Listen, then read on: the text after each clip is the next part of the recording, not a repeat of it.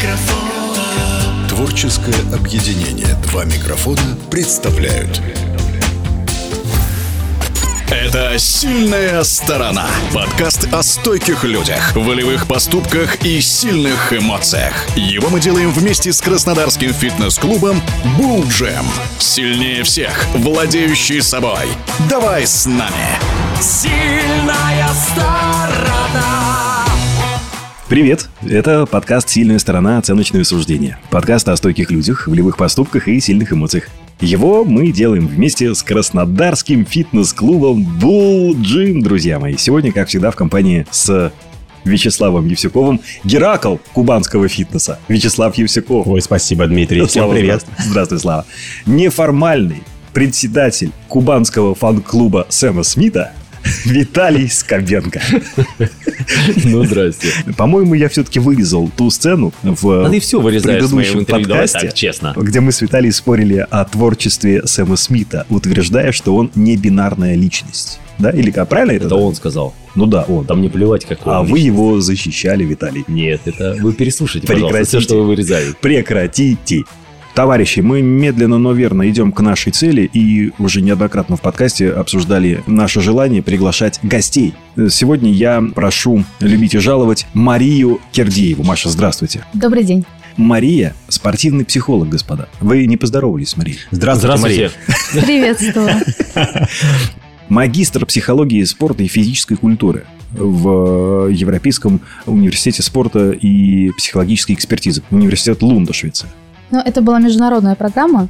Я училась в двух университетах. В двух, да. А в Лейпциге, второй... в Германии и в Швеции, У да. меня так и записано. Университет Лейпцига, Германия и Университет Лунда, Швеция. Мария – магистр социальных наук по программе «Здоровье и общество», бакалавр психологии в РГПУ имени Герцена, это Питер, Да. для тех, кто не знает, и член французского общества спортивной психологии, а также приглашенный лектор университета Нанта, тоже во Франции. Каково? Ух, солидно. Боитесь? Да, очень. Вообще, э, я в предвкушении интересной беседы. Я не хотел бы, чтобы наш подкаст превращался в интервью, Мария. Наладьте. Своими словами. Договорились. Да. О сложном с шутками. Ну, да, вот, например, первая шутка. В этом большом списке университетов не вижу МГУ. Мытищинского городского университета. Управление. МГУУ. Расскажу историю, которая попалась мне в одной из соцсетей. В провинции Хайнань, Китая, был обнаружен мужчина, чья жизнь была уничтожена увлечением здоровым образом жизни, господа. Невероятно, но факт. Короче, чудак насмотрелся аниме One Punch О, Да-да. хорош. Это, кстати, одно из моих любимых. Да. А вы не знаете, кто это, да? Смотрели, Естественно. конечно. Но я- Я не знаю. Ну, One Punch Man, ты что? Кто это? Руслан Русланович постоянно про него Ой, рассказывает. блин, я вашей Руслан Ну, это, короче, китайский герой аниме, если тезисно. Он а, обладает недюжей силой и все свое свободное время, все свободное время посвящает тренировкам. Но не в фитнес-зале, там он сам приседает, сам отжимается, да, как сейчас сказал бы Слава, работает с собственным весом. Функциональщик. В течение 20 лет китаец ежедневно выполнял десятки подтягиваний, сотни отжиманий и до 800 приседаний. Это только в день, ребята. Так вот, сейчас мужчина не может ходить, у него артрит развивается. Да, это к вопросу о мотивации. Я бы тут сказала, это не вопрос к мотивации, это уже невроз. Есть такая новая болезнь, правда, ее еще в классификацию болезни не внесли. А, если правильно, орторексия, или как-то так они ее стали называть, это именно вот помешательство на неком здоровом образе жизни. Это как анорексия, когда типа я постоянно худая, я худая, это я- я, психическое верный, я расстройство, жирный, я жирный. да, это непринятие своего тела, которое идет с каких-то других психологических проблем. Ну, ему нужен психотерапевт в клинику неврозов. Фитнес-индустрия, на мой взгляд, я сейчас, Ага. она вообще построена на том, что есть некий эталон, некая Барби и Кен, и все должны быть такими. Если ты не такой, ты чмо. Мы обманом, условно обманом нарисовали вот такое, вы теперь должны быть все такими, быстро к нам приходите, иначе вы будете, ну, вообще ни о чем. И только мы можем помочь вам в этом. Да. А, а раньше, когда были томные девушки, мы бы вот такие вот зарабатывали бы. Во времена королевы Виктории. А мы бы придумали, чем добиваться томности. Томности. Мазиком. Потрясающая томность. Три складки вместо пяти. Пять по цене трех. Да, прекрасно. Что-то типа того. Вы знаете, это замечательно, что вы поняли эту тему. Мы с Вячеславом были на фитнес-форуме на прошлой неделе, и как раз я свою презентацию начала именно с этого. Я долгое время прожила в Европе, мои там преподаватели и так далее тоже были там из Америки, то есть я, скажем так, как профессионал становилась в том э, в европейско-западном обществе, скажем так. И э, как раз-таки начало моей презентации было в том, что я визуально показывала, как э, за последние года изме- изменился подход многих фитнес-клубов, я сейчас про Америку и про Ф- Францию, не в России. Как, как изменилось а, вот этот крючок, если раньше ловили клиентов, грубо говоря, на красивое тело, да, какой у нас там рекламный баннер, да, фитнес-клуба, это стройная женщина с плоским животом, Это у там, нас в России сейчас. э, качок, раньше там тоже так было. Раньше. В, Сейчас в чем, а, в чем Раньше ошибка? были Почему качки. это не всегда хорошо работает? Во-первых, а, 90% людей, которые смотрят на этот баннер, они, конечно, они мечтают быть такими. Но у них уже изначально вот, э, они понимают, что я никогда такого не достигну. То есть вот это желание убивается на корню, потому что для него эта, эта цель, она нереалистична. Это первый момент. То есть он посмотрит, подумает, да, было бы классно, хорошо и так далее, там потревожится, попереживает. Но нереально. Может быть, сходит там чуть-чуть в зал, но он понимает, что вот я месяц уже два тут э, э, потею, мне так сложно, отказался там от шоколадки, и все, он бросает. Потому что, чтобы дойти до такого, сами понимаете, это года, года, года. Э, Они стали ловить по-другому, потому что им нужна вот эта лояльность, продлевание и так далее. И их реклама пошла именно на э, психологические факторы, то есть на психологические выгоды занятия спортом. Ведь спорт дает очень много, и это прям научно доказано, много исследований было различных психологических э, в- выгод. Снимает тревожность, снимает стресс, э, улучшает там уверенность в себе, улучшает эффективность на работе, кстати, уменьшает прогулы на работе, улучшает там сексуальную удовлетворенность. И там такой список я могу э, продлевать. И вот они стали делать акцент на вот эти психологические факторы. Во Франции особенно прям конкретно на это. Ну, там такой прям э, вот этот всплеск феминизма, там я женщина, я не предмет там сексуальности и так далее. И у них все рекламные баннеры стали, что а, я хожу в спорт, потому что, там, например, у меня есть гиперактивность, там какая-то болезнь, это спорт мне помогает. Э, Я застенчивая, я стала незастенчивой. Или там мужчина был, я там, значит, э, перфекционист, и спорт меня приводит в, там, в какое-то такое состояние адекватное.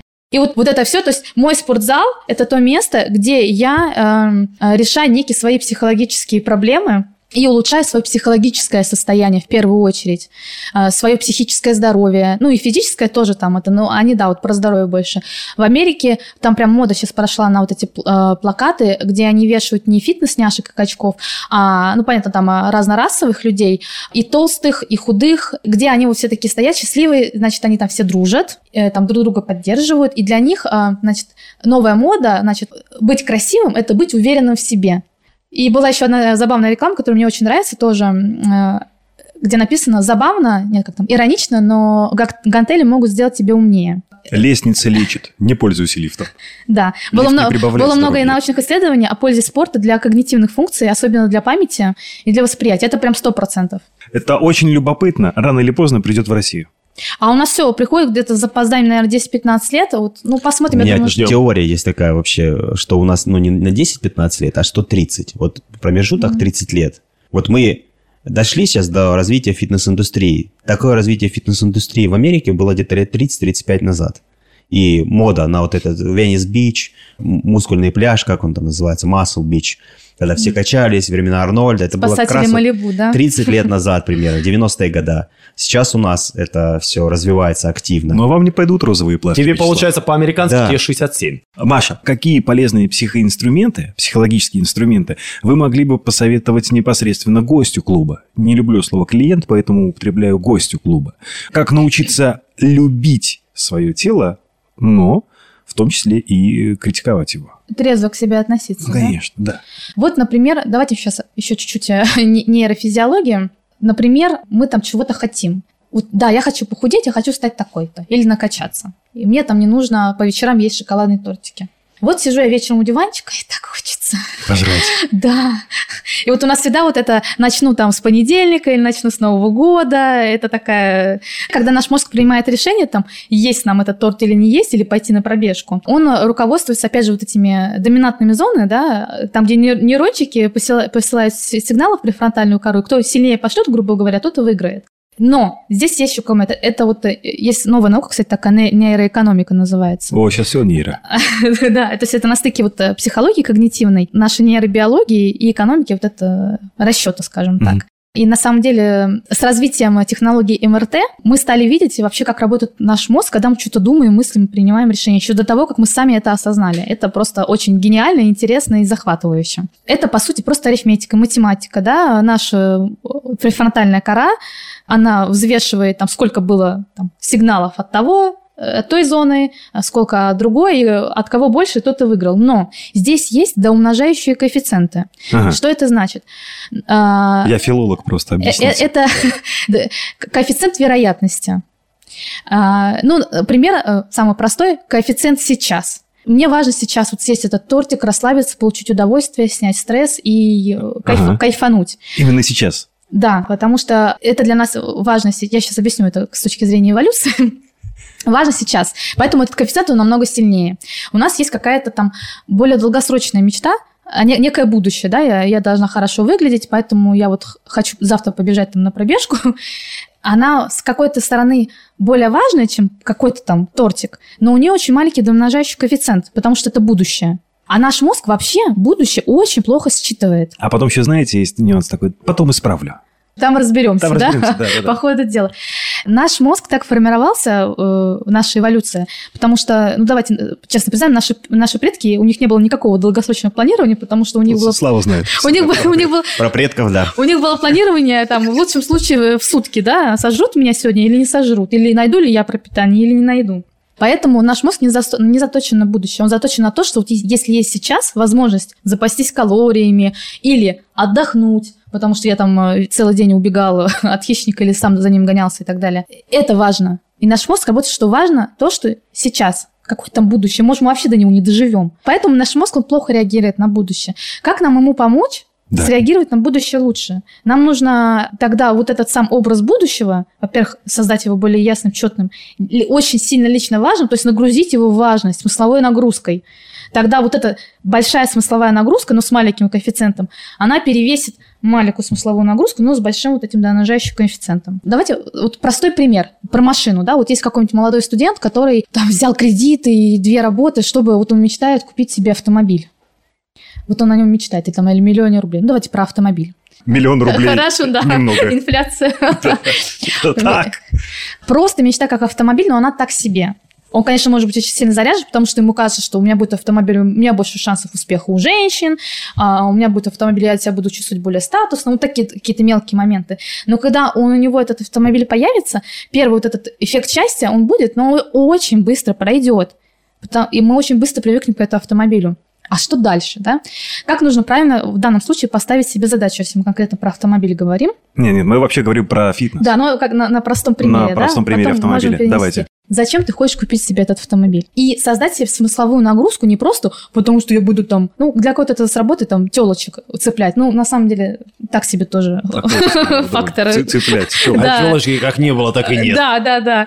А, например, э, вспомнить какую-нибудь мечту или что-нибудь, какую-нибудь, например, я не знаю, там любит природу, и вот у него мечта была съездить в Алтай, и вот у меня будет автомобиль, и мы там с друзьями там или там с моей молодой супругой, вот мы загрузим туда палатки и поедем на Алтай, и в горы, и вот этот автомобиль, он там какой-нибудь, например, он там позволит проехать столько километров и понаслаждаться, найти вот это, как ты будешь кайфовать от наличия этого автомобиля в своем будущем. Дайте вот своей цели смысловую нагрузку, эмоциональную, важную для вас. Мы все тренеры, которые тренируем, так сказать, в болджиме, да и вообще, в принципе, во всех фитнес-клубах.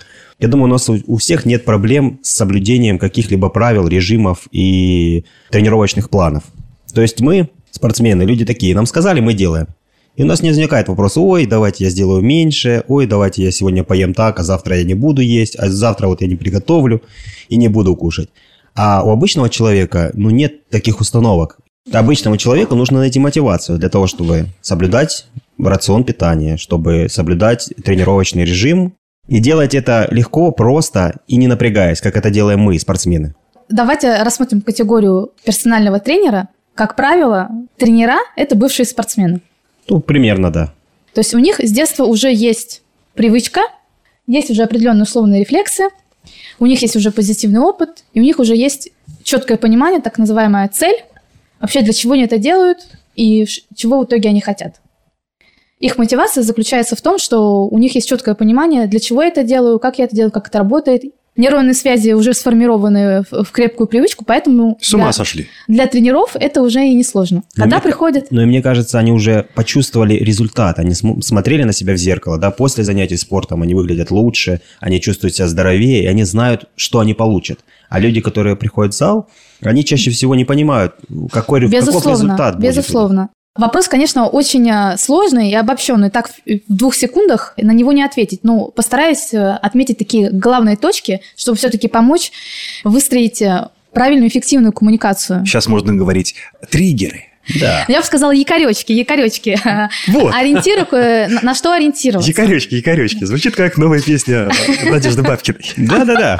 Якоречки, якоречки. Первый момент, который тренер со своим новым подопечным должен обозначить, это узнать, грубо говоря, на какой стадии принятия решения заниматься спортом вообще находится человек. Самое большое заблуждение, он думает, что если человек уже пришел в спортзал, а, заплатил, там, не знаю, 10 э, персональных тренировок, что он уже замотивирован, он готов, и все, он молодец. Разве это не так? Нет. Отдал бабло, все, последний Рубикон Заплатил. жребий брошен, Рубикон перейден. К сожалению, это не так. Есть пять стадий. Это относится не только к спорту, это относится к пищевому поведению, вообще ко всему, к бросанию курению, к вырабатыванию любой новой привычки. Когда мы хотим начать какую-то новую жизнь или новое поведение. Есть пять стадий, через которых автоматически обязательно проходит каждый человек. Ну, за исключением исключительных случаев, мы сейчас их брать не будем. Первая стадия – это стадия предобдумывания. То есть, когда человек еще даже не задумался на том, что он, наверное, начнет что-то делать. Он, может быть, и понимает, что где-то, может быть, он там не очень активный или чуть-чуть толстый или еще что-то, но, в принципе, к своей жизни, каким-то изменениям, он это еще не относит. Он А, еще не знает, а а Слава Евсюков его уже ждет. Да,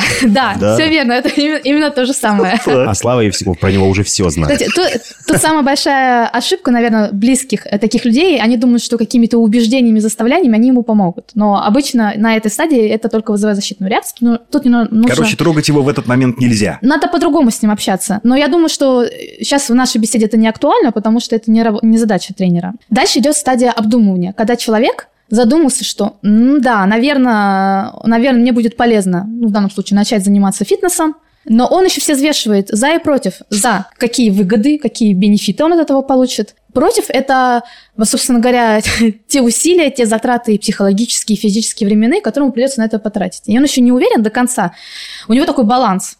Готов я, не готов, э, что перевесит. И, кстати, в этой стадии уже не всегда, но иногда бывают даже такие клиенты, которые уже приходят в спортзал. Ну, это чаще всего не по своей, скажем так, инициативе. Например, да, он задумался, что, а почему бы мне, наверное, не пойти?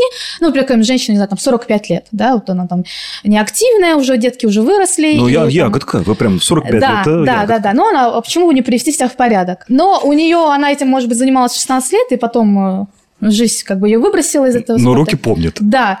И, и она задумывается, но еще не уверена. И тут, например, на Новый год и на день рождения ее уже повзрослевшие дети ей дарят абонемент в фитнес-клуб. И вот она с этим абонементом приходит к вам на занятия, и тут вот ошибка что он думает, что она уже готова и замотивирована, и она уже находится в стадии действия. Потом, если все-таки плюсики начинает перевешивать, он переходит в стадию подготовки, она обычно... Она. Да, стадия короткая, то есть вот я пошел, купил кроссовочки, купил абонемент, э, там, запланирую, что я буду этим заниматься по субботам, там, записаться на э, персональные тренировки, например, к тренеру.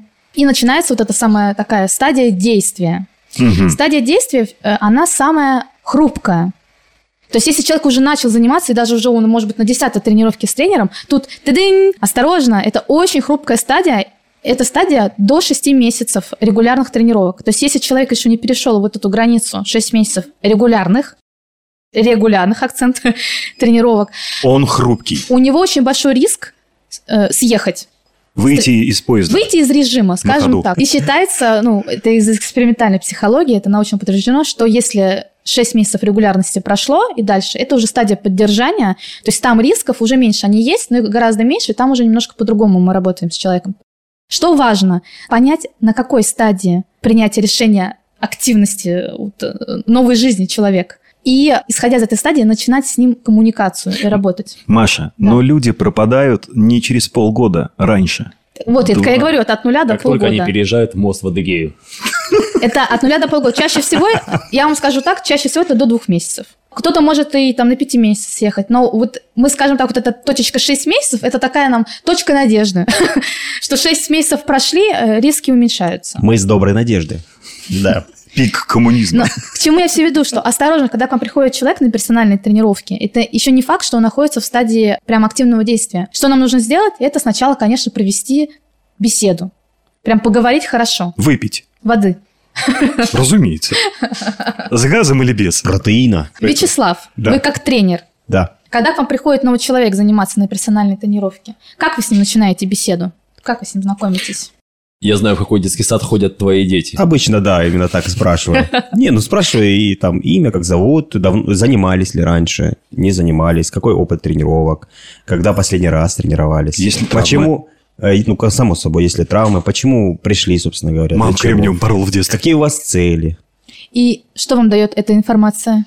Мне дает уже о опыте тренировок, понятие, что человек хочет, имеет ли он определенную цель или он не имеет никакой цели, просто потому что, да я вот хочу потолстеть, похудеть, набрать, э, сам не знает, что он хочет.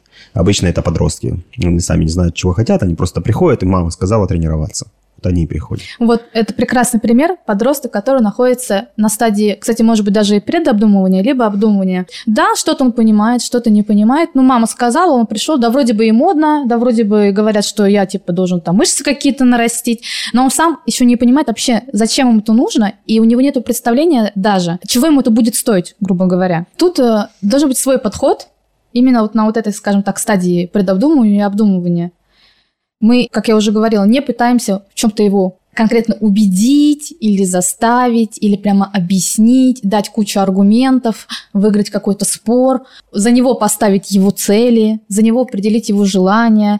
Тут нужно прямо... Это может занять даже некоторое время, такая беседа, к ней нужно быть готовым, но тут нужно прямо хорошенечко с ним... Задать ему вопросы вообще о его ценностях в жизни, о его желаниях, о его каких-то мечтах, о его семейном положении, окружении и э, так далее, социальной там поддержке. То есть полностью иметь полную картину мировоззрения этого человека и уже исходя, понимая, какое у него мировоззрение, ценности, желания, мечты и так далее, найти вот те, как я говорила, якоречки или там кнопочки, на которые мы можем надавить, чтобы помочь ему самостоятельно прийти к решению, что мне это нужно, зачем это нужно, и почему я этого хочу, как сильно я этого хочу. Я вспомнил похабный анекдот. Похабный. Можно расскажу? Да давай. Короче, первоклашку собирает в школу. И наставление вся семья дает. Мама, хорошо учись. Папа, умей постоять за себя. Бабушка, значит, э, не обижай девочек. А ты, дед, что скажешь? Он говорит, я сейчас внучка-то провожу до школы. Там что-нибудь по пути ему и скажу. Идут, внук, первоклашка, дед рядышком ковыляет. 1 сентября, солнце, птицы, еще тепло. И тут такая шикарная блондинка идет им навстречу. Ну, такая шикарная женщина. Идет, не идет, а пишет. И так красиво мимо них прошла, что и внук, и дед, значит, так головы повернули туда-назад. Потом пришли в себя снова в школу. Дед заметил реакцию внука, говорит, что, понравилось? Он говорит, да, дед, понравилось. Он говорит, с такими спят только отличники. Хорош. За- замечательная мотивация, кстати. Да, кстати, мотивация нашего, скажем так, репродуктивного поведения, она ну, э- э, эволюционно такая, одна из самых... э, Основная самых. Да, да, да, да.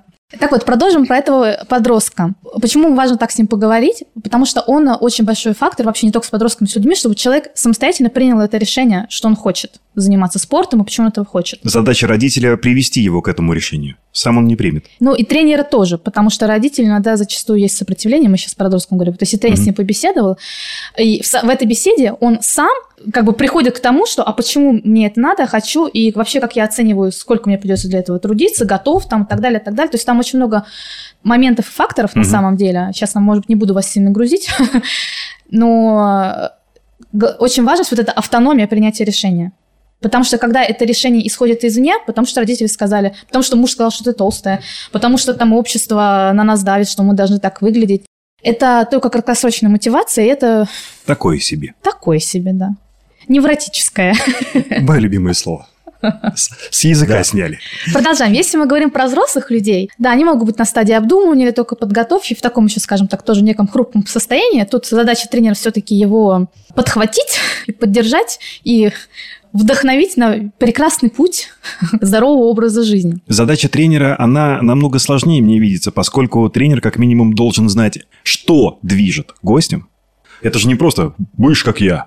А вот мы к этому идем, потому что у всех разная мотивация. Дел- Поэтому я не могу, к сожалению, дать какого-то суперсекрета или единого лайфхак, лайфхака, который работает для всех случаев. Все люди очень разные.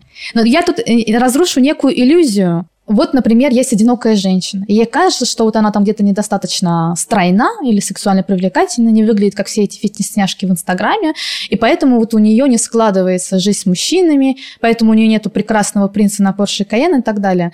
Это, конечно, иллюзия. Потому что даже если она приложит максимум усилий и вдруг начнет становиться такой внешне привлекательной, чаще всего в 95%, я вам как психолог скажу. Поэтому э, очень важно, почему говорю про мотивацию. Вот есть два типа мотивации. Внешняя и внутренняя. Там, конечно, у них есть еще свои подтипы. Не буду вас сейчас там читать лекцию. Но внешняя мотивация, грубо говоря, в кавычках, она плохая, негативная. То есть она не долгосрочная. Она может принести какой-то результат в краткосрочной перспективе, потому что вот на вот этом неврозе, да, там каком-то истерическом желании понравиться, сбросить вес, э, кому-то угодить, кому-то что-то доказать, э, чаще сами не понимают кому. Да, это может сработать на какое-то короткое время, но в долгосрочной перспективе, во-первых, это неэффективно, а во-вторых, это просто, ну, путь в невроз, это несчастный человек внутри, даже со своим э, счастливым телом. Задача тренера – помочь человеку найти вот эти реперные точки в его внутренней мотивации. Для чего он это занимается, э, занимается спортом? Это может быть у всех разное. Для кого-то это здоровье, для кого-то это быть в форме, чтобы быть энергичным и там со своими детьми проводить отпуск в горах. Для кого-то это может быть э, повысить уверенность в себе, Э, для кого-то это просто завести новых друзей в спортзале. То есть там этих типов мотивации миллион. Нужно найти вот эту важность, его личную важность. Когда есть вот эта личная важность, если мы сейчас уйдем немножко в нейробиологию, Идемте. Э, Это э, у нас вообще мозг э, неоднородное тело. Есть разные отделы мозга, каждый отвечает за свое. Вообще суть нашего поведения, когда мы принимаем рациональное, как мы думаем, решение, на самом деле мы не совсем, мы его принимаем, наш мозг, э, префронтальной корой. У каждого своя функция. Один отвечает за удовольствие, другой отвечает за какие-то там страхи, третий отвечает за определенные эмоции и так далее, и так далее. Это все очень сложно. Они между собой конкурируют. Каждый пытается продавить выполнение своей функции, потому что он Какая доля отвечает за пиво? Я, я же говорил, головоломка это правильный мультик. Головоломка. та- тот самый. Приглушите мне ее. А есть полудоли? А вот какие-нибудь Пол-литра, одни, полудоля. одни восьмые доли говорят, Дим, потренируйся. А те говорят, нет, пиво. Скажи, скажи, Сычеву, ты сегодня устал и заболел. И возьми еще пивка. Продолжим. Продолжим. И тут главное э, помочь человеку сформировать вот эту правильную, здоровую доминанту на занятия спортом или на диету, чтобы она шла не из каких-то внешних э, посылов, не из каких-то невротических э, страхов, а из прекрасной картины прекрасного будущего, основанной на ценностях человека, на его желаниях, там, на его и так далее, и так далее, и так далее. Как людям, людям, может быть, найти какие-то, а, может быть, есть какие-то упражнения, может быть, есть какие-то книжки, чтобы ты прочитал и понял, да, а, ну, блин, и правда, что я пособлюдаю диету, ну, а что, нормально. Не так, что, блин, надо соблюдать диету, черт, ну я сегодня буду, завтра не буду, а послезавтра я забью, а потом я вообще не пойду. Слава просит вас, Маша, поделиться Как, как инструментами. Да, как человеку, лайфхаки. клиенту, клиенту сделать вот этот процесс вхождения в фитнес-среду более простым, легким и ненапряжным. Ну, вы правильно говорите вот это слово напряжность, не напряжность, потому что, как правило, опять же, большая часть людей приходит, для них, во-первых, регулярные занятия спортом – это уже напряг, это уже большой стресс и требует большого усилия, не только физического, но и психического. Вообще даже просто встать с дивана и вот пойти и переступить порог вот этого такого страшного-страшного заведения, как фитнес-клуб. Секрет, чтобы все проходило бесстрессово. Какой секрет? Не скажу одного легкого, но какие-то вот такие основные моментики. Как вот помните фильм «Один плюс один» за, за ушком почесать? Во-первых, мы ставим э, с клиентом реалистичные цели. Четко понимаем вообще, чего мы можем добиться, в какой срок и, самое главное, какими путями. И спрашиваем клиента, готов он, не готов, какие усилия он готов приложить, какие он чувствует, что, ну, наверное, я тут не справлюсь. Он сам реально оценивает, что так я пока не смогу. Там, например, три раза ходить или там вообще отказаться, там, что какие у вас там диеты, От углеводов. От пива, допустим. Да, да, да. Если мы ему поставим сразу такую задачу, то, скорее всего, он ее не выполнит. Чтобы не было завышенных ожиданий тоже. Обговорить с клиентом, что это долгие процессы, нужно набраться терпения, но обязательно придется к хорошему результату. Какая-то одна задача, потому что когда у нас есть одна маленькая задача, она для нас кажется менее стрессовой, менее сложной, и у нас сразу уходит тревожность. Самое главное убрать тревожность. И тогда потихонечку, помаленечку что-то мы добавляем. А, когда человек там поделал сначала какие-то простые упражнения, обязательно, естественно, там позитивная обратная связь, ты молодец и так далее, смотри, у тебя уже получается. Ну, мы делаем акцент на то, что смотри, вот ты там еще неделю назад вот этого не мог, а сегодня вот ты уже можешь. Важный момент, опять же, не смотрите на вес, потому что, естественно, потеря веса и физический момент, он очень долго приходит. Да, А- я подтверждаю. Поэтому это мы на это будем смотреть потом, э, чтобы у человека руки не опускали, что что же, я уже месяц пошу в этом зале, а у меня там, там только один килограмм ушел. Да? Э, Делайте акцент на какие-то вот другие достижения. В Америке часто они делают тесты, сначала к ним приходит клиент, они делают всякие физические тесты, там потребление, как-то максимальное потребление уровня Кислорода. кислорода, там какая-нибудь э, скорость пробежки, вот какие-то фи- фитнес-тесты, делают еще анализ крови, там как-то на, на метаболизм или еще что-то По Нечапаренко. на какие-то там показатели, липидные метаболизмы и так далее. И вот если через месяц мы еще не видим визуального результата, но вы можете вот эти показатели показать. Да смотри, у тебя там уже нормализовался, не знаю, там уровень сахара в крови, а ты там уже а, ни одного раза не мог подтянуться, а сейчас уже два подтягиваешься. И для, ка- для каждого человека сейчас... Да. Раньше один, теперь два. Для каждого клиента индивидуальное, там, в зависимости от задачи цели, так как он занимается. Вот такие моменты мы обязательно в нем взращиваем уверенность в себе, самоэффективность, э, а, чувство приобретенной некой компетентности. Потому что очень часто люди приходят, особенно новенькие, вот в этот зал, где куча странных тренажеров и машин. э, В одном углу фотографируются у зеркала фитнес-няшки, в другом углу качки. Э, Тут нужно, конечно, проявить доброжелательность, поддержку. Мож- Можно даже постараться помочь клиенту найти каких-то друзей. Общение очень важно какое-то. Вот эта социальная поддержка, чувство принятия в этом зале. Потому что я пришла еще такая корова, и Грубо, но... я, я чувствую, что меня как бы еще не принимают. У многих людей, особенно у женщин, есть э, с- так называемая социально-физическая тревожность. Им кажется, что они, может быть, тут вот в этих леггинсах выглядят стрёмно, или тут у них складка, она не хочет сделать такое упражнение, потому что она, может быть, выглядит как-то некрасиво. Короче, хвалить. Да, да, да, я замечал. Каждую Чем тренировку- чаще хвалишь, тем Хвалить, они но по поводу, ходят. находите этот маленький повод. Но Пусть хвалить, маленький, но по поводу хвалить. очень важно. Да, да. Ну, то есть, резюмируя, от малого к великому, да, мы начинаем с самых мелочей, которые, в принципе, могут быть и незаметными для человека. Но наслаивая эти мелочи друг на друга, мы в конечном итоге получим офигенный Да. результат. Да, очень важно своему клиенту показать вот эту картину. Не у вас в голове, а чтобы он вообще понимал, что вы делаете. То есть вы начинаете, ставите какую-то некую правильно поставленную глобальную цель, да, к чему он хочет прийти. Разбивайте ее на подцели. Например, это может быть, там, может быть по месяцам или по неделям. Я не знаю, как вы уж там работаете. Опять же, каждую тренировку обязательно проговаривайте, какие вы там делаете упражнения, для чего это вы делаете, что это там дает. Обязательно. Этого, кстати, мне не хватало. Почему я делаю это упражнение? Когда я его делаю? Чтоб не быть, и там дальше многоточие. Вы э, объясняете человеку, что ему это дает. И вот разбивая большую цель на маленькие подцели, а эти маленькие цели на такие еще мини-процессуальные задачи, потихонечку, и вот идете вот этими маленькими шажочками, несмотря вот, вот это вдаль, «А, я там 180 килограмм, мне нужно стать 60, а потихонечку, помаленечку хвалить и так далее. И когда есть, конечно, терпение, нет завышенных ожиданий, нет какой-то истеричности, невроза, человек сам для себя незаметно придет к этой цели, и он будет счастлив, и потом даже когда он достигнет эту цель, он себе поставит какую-то еще другую, потому что для него спорт уже будет э, в радость, в стиле жизни, он будет продолжать ходить в зал. Маша, а вот подскажи, есть люди, которым нужна вот эта жесткость? Всем ли нужна эта плавность? Или некоторые есть люди, вот мне приходят, мне прям жестко включи диету, включи тренировки, и я, я готов похудеть там за два месяца на 20 Так многие килограмм. говорят, меня нужно пинать. Прям вот Не, оформляют. ну, а да. они просто ставят такие цели. Вот дайте мне все самое-самое тяжелое, и я справлюсь. Нет, не надо потакать желанием, потому что это такое не совсем правильное видение себя, я бы сказала, неверная самооценка. А, Во-первых, своих сил, а, во-вторых, а, потому что жизнь, она намного более сложнее. Сейчас вот он пришел к вам на неком подъеме эмоциональном. Но жизнь, она очень сложная штука. У него может меняться рабочий график, у него может быть какие-то болезни или там какие-то проблемы с семьей, с родственниками и так далее. Человек должен адекватно оценивать, что есть еще внешние факторы, которые могут вли- влиять на вот эту быстросрочность и вау-эффект. Не советую вам прям сильно отговаривать, говорить, не-не-не, нет, да, вы там скажите, да, мы сейчас все сделаем, но мы делаем, сделаем все грамотно по науке. Мгм. Вот, потому что, ну, во-первых, очень быстрое резкое похудание. Тут диетологу не нужно, быть, это очень вредно для здоровья. А, так же, как э, неподготовленному человеку э, резко физи- большая физическая нагрузка. Это вредно и для здоровья, там, и для мышц, и для суставов, и для всего, для всего. Зачем нам травмы, зачем нам стресс, зачем нам вот это все.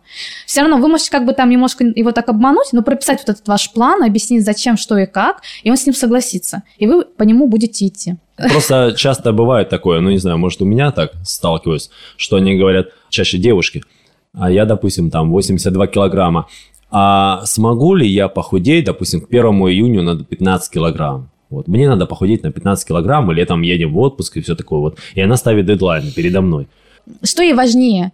Чувствовать себя вообще, в принципе, уверенной и любить себя, ну, я сейчас так немножко про розовые сопли говорю, Мгм. но в этом есть некий психологический контекст, да, принимать себя, чувствовать себе внутреннюю опору, уверенность и так далее. И знать, что я все равно похудею, там, приду к той форме, которую хочу, но я это сделаю в здоровом ритме, да, по рекомендациям специалистов. Что мне важнее? Это либо вот это м, мое невротическое тревожное желание понравиться некому там обществу или каким-то подружкам, что-то им доказать, да, им вообще всем все пофиг на самом деле. Нужно донести до клиента, что на самом деле, по сути, всем всем пофиг на твою лишнюю или не лишнюю складку, на твой лишний там 2 килограмма или нет. Вы знаете, я тоже уже, например, я женщина, мне 34 года. Раньше я тоже была такой фитнес-няшкой, потому что занималась гимнастикой. А, Жизнь э, штука сложная, там э, дети, стресс и бизнес. Что-то там у меня набралось, где-то целлюлит. Это вы сейчас про себя говорите? Да, да. А, мы должны были хлопать. здесь. Не, Мне 34 года, я женщина. вот, то есть мое тело сейчас, ну, стало таким стандартным телом 34-летней женщины, но уже не фитнес-няшки. Но я, когда приезжаю на пляж, мне, мне, честно говоря, вообще пофиг, что я села, и вот у меня там складочки собрались, потому что я, я себя чувствую вообще, в принципе, по жизни хорошо, уверенно, мне спокойно, мне вообще ничего не волнует, у меня все хорошо, мои детки здоровы. я- то есть моя общая такая фоновая уверенность в себе, она на топе. Это Да. подкаст «Сильная сторона. Оценочное суждение». Сегодня у нас в гостях Мария Кердеева, магистр психологии, спорта и физической культуры, практикующий психолог, спортивный психолог. Мария, большое вам спасибо. Предлагаю следующий эпизод подкаста с вашим участием, Маша, посвятить именно... Господа, сегодня мы зашли со стороны тренеров, как я понимаю, да? Да, зайти со стороны гостя, Да. со стороны человека, который пришел в фитнес-клуб и хочет заниматься, или он еще не знает даже, хочет он, не хочет, но у него в голове так, это сложно, это надо соблюдать диету, это сложно, Давайте надо отработаем, Маша. поднимать железо. Давайте поиграем в игру. С Мы будем удовольствием, каждый да. Договорились, да? Да, Отлично. конечно. Еда – это отдельная история. Про еду. Отдельной строкой. Спасибо вам большое беседа. за приглашение. Мне было очень интересно, Вот тоже очень увлекательно. И я рада, если я кому-то оказалось полезно и интересно. Вы еще окажетесь полезны, но уже в других выпусках. Вот и подходит к концу наш подкаст. Как всегда, по старой доброй традиции, говорю, все лучшее, что происходило со мной за последнее время, было в вашей компании. Благодарю вас. Пока. До встречи.